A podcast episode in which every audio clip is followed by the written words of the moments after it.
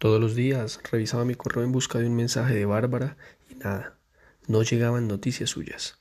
Hasta que me cansé de esa ansiedad que me estaba angustiando. Me acercaba a los cafés internet dos o tres veces en un solo día y decidí que no podía depender de ese comunicado y que lo mejor era empezar a trabajar cuanto antes. Muy cerca de la sede de la fundación donde yo me quedaba había una casa pequeña con un letrero al frente, Surfing Favela. Era un programa dirigido a los jóvenes de la parte alta de la favela, para aprender surfs gratis y con tablas conseguidas por medio de donaciones de turistas que después de conocer el trabajo social que se hacía, dejaban sus tablas gustosos. Estaban practicando por lo menos unos treinta chicos cuyo sueño principal para vencer la miseria era llegar a ser grandes deportistas y poder competir en torneos internacionales. Yo los veía por la mañana y al cerrar la tarde, subido sobre la tabla, recibiendo instrucciones de un entrenador que no pasaba de los treinta años de edad, dejaban sus cuadernos y sus lápices al llegar de la escuela. Pasaban por la sede para recoger su tabla y se iban derecho para la playa a practicar. Era emocionante ver a esos muchachos, algunos de ellos incluso niños, elevados sobre las olas, y surcando el mar a altas velocidades. Sus semblantes resplandecían y sus ojos cobraban un matiz agresivo, intenso, como si supieran que su única salida era justamente esa, alcanzar un perfecto equilibrio en medio de la adversidad de los elementos, como cuando tenían que correr por los intrincados laberintos de Rosinja, con la policía pisándoles los talones para interrogarlos en busca de información. Era emocionante verlos con los cuerpos atléticos y bien adiestrados, saliendo o entrenando de la favela con su tabla de surf bajo el brazo, riéndose y empujándose unos a otros entre bromas y canciones de hip hop que tarareaban en grupo. Les dije a los de la fundación que sería interesante vincularse a ese programa en otras favelas y brindarle apoyo al entrenador para que reclutara a otros chicos que en lugar de convertirse en correos humanos para los pequeños capos de la ciudad, se volvieran más bien unos deportistas disciplinados, dispuestos a ganar premios en las próximas competencias que se abrieran en las playas aledañas. Los de la fundación me dijeron que yo le había pensado, pero que les faltaba gente preparada para encargarse de una sede nueva, y mientras me lo decían se sonreían, como incitándome con su actitud a participar de lleno en la idea. Les dije que me encantaría trabajar con ellos, y de inmediato se armó una algarabía. Me abrazaron, me dieron palmadas en la espalda y me confesaron que estaban contando los días para acercarse a mí y proponerme que me vinculara a la fundación. No lo habían hecho porque me veían distante, ensimismado, y sabían por los amigos de Bogotá que yo estaba pasando por una especie de crisis personal y laboral muy profunda. Les dije que me había cansado de estar en crisis, que no quería seguir pensando solo en mí, y que lo que necesitaba, y de manera urgente, era trabajar y comprometerme con un proyecto de gran envergadura. Después de revisar varios barrios marginales de Río, decidimos de común acuerdo que abriríamos una casa de la fundación en la favela Vila Juaniza, cerca del aeropuerto de la isla del Gobernador. Hablé con el entrenador de surfing favela y me dijo que tenía un par de jóvenes de 20 y 22 años que habían practicado con él y que estarían dichosos de trabajar con nosotros por un sueldo mínimo. De esta manera, además, garantizábamos continuidad y apoyábamos a aquellos que ya estaban un poco mayores. Por otro lado, nos asegurábamos también de que los neófitos de Villa Juaniza respetaran a sus nuevos entrenadores, pues venían de la misma marginalidad y conocían de primera mano los peligros y las tentaciones de cualquier muchacho en los cordones de miseria. Me pareció una oferta perfecta. Llamamos a los dos jóvenes y se pusieron felices de saber que tendrían un trabajo fijo y que paso a paso podrían ayudar a otros niños y adolescentes como ellos. Les ofrecí un sueldo un poco más alto que el mínimo, más las prestaciones legales de rigor y alguna bonificación en caso de que lograran clasificar a sus discípulos en las competencias del año siguiente. Celebramos con una fiesta en la nueva casa y bebimos ron y caipirina hasta el amanecer, cuando bajamos a la playa y nos prometimos que no nos íbamos a amedrentar pasara lo que pasara. Ahora, para explicarte bien cuál es mi trabajo con esta comunidad, tengo que aludir a un concepto básico que no sé si conoces, resiliencia. El término originalmente se refería a la física, a la cantidad de energía que un material es capaz de soportar antes de comenzar a deformarse. El ejemplo ideal eran los cables submarinos y otros de este tipo que aguantaban altas temperaturas y presiones submarinas sin perder su forma y su consistencia. En 1970, Michel Reuter lo aplicó a la mente humana. Al estudiar la capacidad que tienen algunas personas de recobrarse después de haber sido sometidas a altas presiones, y finalmente el eteólogo Boris Cyrulnik se dedicó a estudiar los sobrevivientes de los campos de concentración, los niños de orfelinatos rumanos y los gamines bolivianos, y llegó a la conclusión de que la resiliencia era un comportamiento clave en sociedades que tienen que pasar por experiencias negativas y traumáticas. De hecho, después de catástrofes que azotan grandes comunidades, los equipos de ayuda clasifican con rapidez a los sujetos en pro-resilientes y no resilientes, es decir, aquellos que aguantan la presión sin perder su equilibrio. Interior, interior muchas veces, muchos de ellos incluso salen fortalecidos, y aquellos que se deshacen y desmoronan antes del estrés, el dolor y la pérdida, ellos tienen un tratamiento diferente, en nuestras sociedades latinoamericanas hay caos extraordinarios de niños resilientes, en barrios marginales y comunidades segregadas, niños cuya capacidad de vida y de alegría parece indestructible. Recuerdo el caso de una favela aquí en Río que se inundó en invierno y se vinieron abajo algunas de sus casas. Los organismos de socorro tuvieron que llevar a los sobrevivientes a un estadio de fútbol cercano. La gente estaba desesperada, muchos de ellos en shock, y de repente un psicólogo de nuestra fundación vio a un niño de unos ocho años que había quedado huérfano, con un balón de fútbol en un rincón del estadio. No tenía casa, sus padres y sus hermanos habían muerto. Estaba sin desayunar y sin almorzar, y el pequeño se puso a hacer una veintiuna con el balón. Eso es resiliencia, una misteriosa fuerza que tienen algunos sujetos y que imponen la jovialidad por encima de cualquier adversidad. Otro de los casos más conocidos es el de Carlitos, un niño carioca que sorprendió a unos investigadores cuando descubrieron que vivía solo en un lote abandonado, que no tenía ningún familiar vivo, que mendigaba en la calle y que transportaba alimentos en la plaza de mercado, que nunca había tenido acceso a la escuela y que sin embargo era un niño feliz, sonriente, y que en sus horas libres se la pasaba jugando fútbol y nadando en la playa. Cuando los psiquiatras y los trabajadores sociales ahondaron en la vida de Carlitos, se dieron cuenta de que parte de la audacia de ese niño había estado en crear lazos muy fuertes con la comunidad que lo rodeaba. Les llevaba el mercado a sus vecinos ancianos, tenía un grupo de amigos muy cercanos, los vendedores de la playa lo querían y lo protegían, e incluso la relación con su perro, un animal callejero que andaba con él para arriba y para abajo, le brindaba una seguridad afectiva a toda prueba. Es decir, parte de la resiliencia de Carlitos estaba en las amistades que había creado, lo cual indicaba que aquel que es capaz de multiplicarse en otros hasta construir un nosotros, es mucho más fuerte que aquel que se queda atrapado en la insignificancia de un yo. Uno de los grandes problemas de la vida contemporánea, con su individualidad excesiva, es que aísla a las personas hasta debilitarlas y muchas veces matarlas. La resiliencia es entonces la capacidad de resistir a ese aislamiento y de regresar a las viejas reglas de la tribu. Bueno, mi trabajo que se inició en Bogotá y que ahora estoy cumpliendo aquí en Río consiste en multiplicar y aumentar la resiliencia de los chicos que entran al programa.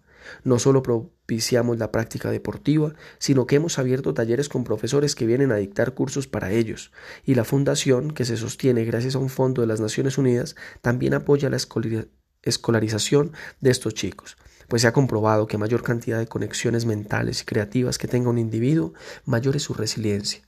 La capacidad de elaborar el dolor está ligada a la cantidad de elementos que tengamos en el cerebro para llevar a cabo satisfactoriamente ese proceso. Como te puedes dar cuenta, si tú buscas por el lado del budismo, del vacío y de la ausencia de ego, yo me regreso al neolítico, a los lobos y a los elefantes, e intento que estos chicos superen su marginalidad haciendo tribu, jauría o manada, y que resistan de esa manera la persecución, la pobreza, y la opresión de un sistema que será cada día más fuerte en la medida en que logre aislarnos a todos en pequeñas islas incomunicadas. Lo curioso es que apenas empecé a trabajar en la nueva sede y me entregué de lleno a organizar la casa, a reclutar a los jóvenes y a preparar los entrenadores. Recibí el primer mensaje de Bárbara que decía así. Vicente, no sé cómo agradecer tu visita esa noche. No habría podido soportar el viaje, alejarme de mi hija y seguir metida en esta locura de muerte y aniquilación. Si no te hubiera visto y no hubiera percibido en tus ojos el brillo del perdón, gracias por tanta nobleza. Tengo que cumplir un último trabajo, pero ya no soporto la idea de tener que volver a matar. No quiero. Estoy cansada de destruir. Necesito comenzar a construir. Estoy en un país vecino y tengo todo arreglado para que Valentina viaje apenas yo pueda escapar. Tú me dirás si estás dispuesto a viajar con nosotras dos. Sabes bien que conseguiré un trabajo lo más pronto que pueda y que no seré una carga para ti.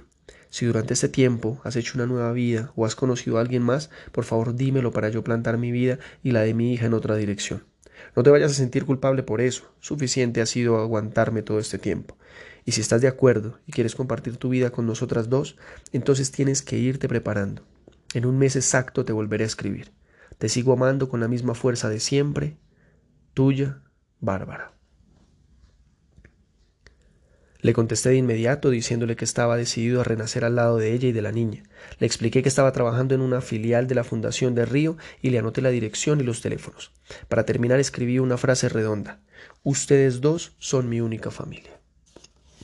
Te podrás imaginar lo que fue ese mensaje. La frase Estoy en un país vecino. Me torturó durante horas enteras, pues no podía dejar de imaginarme que quizás ese país fuera justamente este, Brasil y que mientras yo estaba concentrado en el programa de Surfing Favela, Bárbara se encontrara por estas mismas calles organizando atentados, secuestros o extorsiones. Pero no, imposible, eso habría sido demasiada coincidencia. Sin embargo, la sola posibilidad me obsesionó durante días y me hizo verla en muchas de estas mujeres cariocas, de caderas anchas, culo redondo y perfecto, y piel morena que parece mezclada con café, canela o chocolate. No sé si sabrás, has estado mucho tiempo alejado de nuestro continente, que la realidad de una favela brasileña se parece mucho a la de una comuna en Medellín o cualquiera de los barrios de Ciudad Bolívar. Los traficantes de drogas dominan el paisaje, con sus fuertes sumas de dinero que todo lo contaminan y lo corrompen, con el agravante de que aquí no, hay no han detectado problemas con la misma claridad con las que lo detectaron las últimas alcaldías de Medellín o de Bogotá. Eso supone que los traficantes lograron crear ya redes muy seguras de correos humanos, entre los cuales hay un número significativo de menores de edad. Armaron ejércitos privados que cuentan con granadas, metralletas, pistolas, chalecos y explosivos plásticos de última generación. Y además abrieron locales de comida rápida, restaurantes, bares y discotecas donde lavan todo el dinero sucio de las drogas. Te podrás imaginar entonces que los niños y los adolescentes de estos barrios no admiran a sus músicos, a sus pintores, a sus científicos, ni a sus intelectuales, sino que crecen admirando a los capos que consiguen fortunas en poco tiempo y que llegan de pronto a la favela con camioneta nueva, ropa de marca y celulares con diseños futuristas. Una sociedad en donde se ha tolerado el narcotráfico, unos ciertos valores que ya no se distinguen, algo que de alguna manera se pierde y todo prevalece únicamente por el dinero, el poder, la ostentación, la crueldad, la picardía criminal y dureza de carácter. Se admira a los capos que han sido capaces de alcanzar un gran capital a punta de saberse imponer por medio de la fuerza, a los que se han enfrentado a la policía y han salido airosos, y que después regresan a sus barrios con cadenas de oro y relojes Rolex que exhiben con orgullo, un niño de una favela jamás quiere ser astronauta, médico o artista como en otros países. Quiere cambiar de barrio, hacer mucho dinero rápidamente y vivir como los narcos que han visto y que conocen de cerca. Ese desprecio por la educación y la cultura quizás sea la peor herencia del negocio de las drogas, porque el verdadero capital de un país es su inteligencia. Mientras más dinero ilegal generamos, con realidad logramos obtener personas más pobres, porque somos más brutos, con este panorama ya supondrás lo difícil que es cambiar esa escala de valores y encaminar a los muchachos hacia los libros, el deporte y la disciplina, valores que están muy lejos de la lógica narcotraficante. No obstante, a las pocas semanas de trabajo ya teníamos más de 50 estudiantes en el programa, todos entusiasmados y decididos a salir adelante. La verdad es que no podía quejarme. Entre esos jóvenes me sorprendió el caso de Joan Pereira, una muchacha de nueve años que había pasado los últimos cinco en tratamientos psiquiátricos que, había, que habían fallado estrendosamente. Joan estaba convencida de que era un ser extraterrestre que había venido a la Tierra en misión de exploración y a recoger pruebas y testimonio que más adelante serían claves en X356, un planeta perteneciente a la constelación de Alfa del Centauro, al cual tendría que regresar tarde o temprano. Su madre, una lavandera miserable y sin ninguna educación que la había llevado a hospitales estatales en busca de una curación, solía decir que ya no podía más, que estaba cansada de hacerla entrar en razón, y que la verdad era que su hija podía creer lo que le diera la gana porque a ella le daba lo mismo. Según sus propias palabras, estaba a punto de enloquecerse si seguía luchando contra Joan. El día en que la matriculó en el programa fue grandioso porque la llevó cogida de la mano y cuando entró a mi oficina me dijo empujando a su hija un paso hacia adelante. Aquí le traigo este extraterrestre. No sé si en, su planeta harán surf o no, pero estoy segura de que le vendrá bien entrar al programa. La niña estaba callada y miraba al piso avergonzada. No sé por qué en sus ojos y en su actitud vi unos gestos que me recordaron a Valentina, mi pequeña primita que seguramente seguía en Suba esperando la orden de su madre para que su abuela la llevara al aeropuerto y así poder escaparse del país en su secreto. Joan hacía pucheros y llevaba colgado atrás en la espalda un morral con la figura de Barney, el dinosaurio infantil. ¿Qué dices tú? Le pregunté sonriéndome para que se diera cuenta de que no me molestaba su teoría. Muy seria, casi altiva. Joan me respondió sin moverse de su sitio. En X356 no conocemos el mar, así como aquí. Hay conductos de agua subterráneos, pero aprenderé rápido. Por un momento se me cruzó por la cabeza la figura de Don Quijote combatiendo contra gigantes y enfrentando ejércitos multitudinarios, y recordé que alguna vez un profesor había dicho en clase con voz enérgica Don Quijote nunca está loco. Claro, Don Quijote nunca está loco. Lo que hace es transformar la realidad mediante un ejercicio extremo de su voluntad, así como hacen los niños. Si concluimos que él está loco, tendríamos entonces que encerrar a los niños cuando en los parques convierten un pasamanos o un columpio en fuertes atacados por indios o piratas. Sí, ese hombre tenía toda la razón. ¿Qué es la realidad?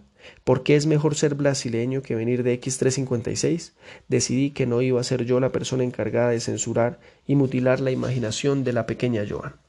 Así que le dije con la misma serenidad con la que ella me hablaba. ¿En X356 está prohibido estudiar y hacer deporte de lunes a viernes?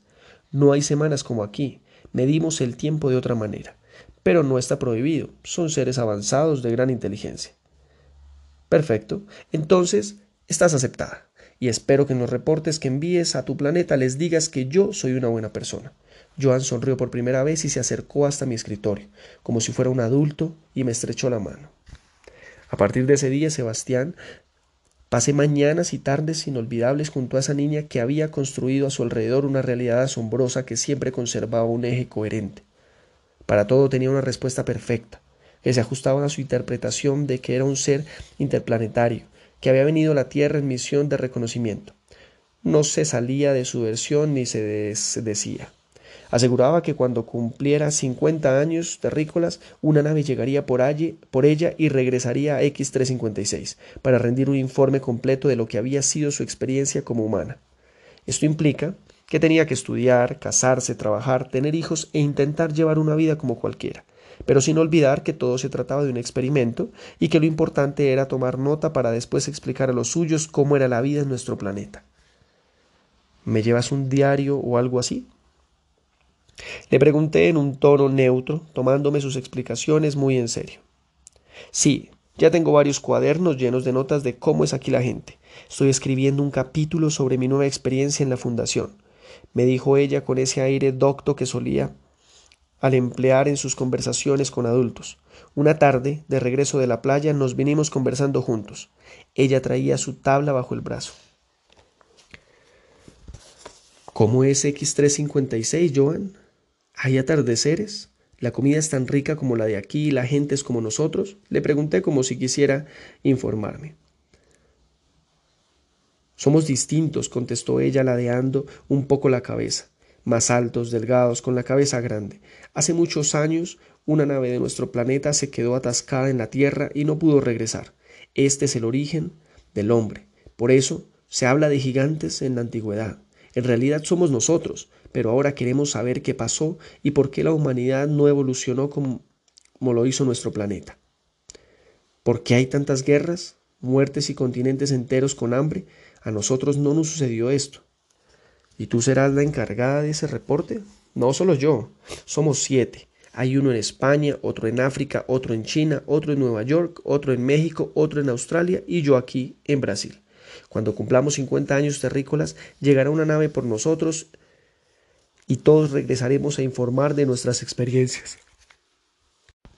Y por ejemplo, Joan, si llegado el caso te sucede un accidente o te matan antes de que cumplas los 50 años, ¿qué pasará contigo? Eso no puede suceder, yo no moriré.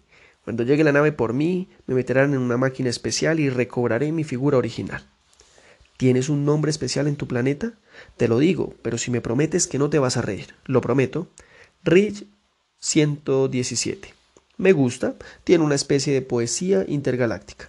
Ojalá todo el mundo pensara como tú, dijo esperanzada Joan mientras llegábamos a la fundación y ella acomodaba su tabla en un lugar donde estaba escrito su nombre.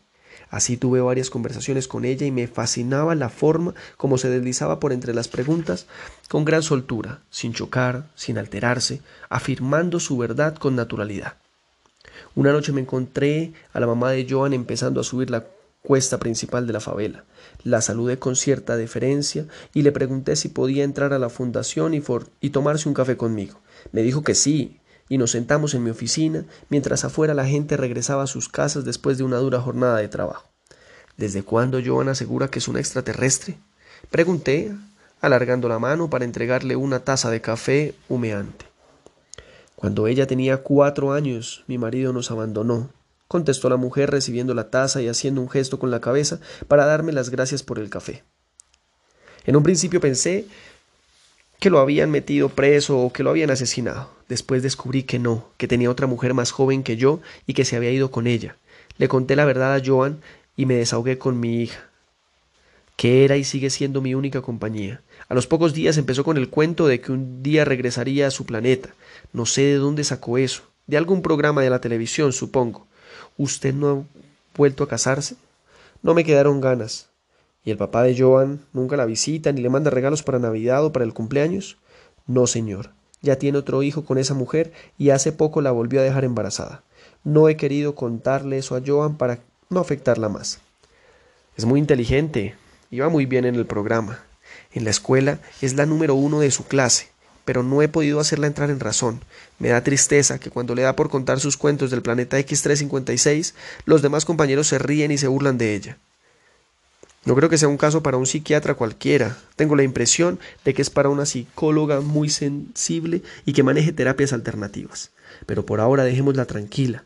Se ha adaptado muy bien al programa y los demás compañeros la quieren mucho. Supongo que en la medida en que va ya creciendo, irá superando el trauma del abandono. Por ahora, su historia le ayuda mucho a aguantar tanto dolor. es una herramienta y a veces en la vida hay que agarrarse de lo que sea para no caerse. Ella dice que usted es la persona más especial que ha conocido, se ha encariñado mucho. A mí me pasa igual, es una niña magnífica. Terminamos el café y nos despedimos con apretones de manos y abrazos. Me quedé pensando en los cincuenta años de plazo que se había dado Joan para poder ir más allá del sufrimiento que su padre le había causado. Ese lapso implicaba la dimensión de su pena. Otro día durante los entrenamientos, le dije a Joan que la invitaba a almorzar el domingo. ¿En la fundación? Sí, estaremos los entrenadores y yo. Voy a cocinar algo especial. No soy tan malo. Voy a pedirle permiso a mi mamá, porque ese día tengo que ir a la iglesia. Puedes ir después de la iglesia. En efecto, después de sus obligaciones religiosas, la madre de Joan pasó por la fundación ese domingo y dejó a la niña, que estaba muy entusiasmada con la invitación, me ayudó en la cocina, hicimos juntos una torta, nos reímos y al final de la tarde le entregué, bien empacado en papel de regalo, un libro de Tintín en portugués que había comprado para ella especialmente. ¿Para mí?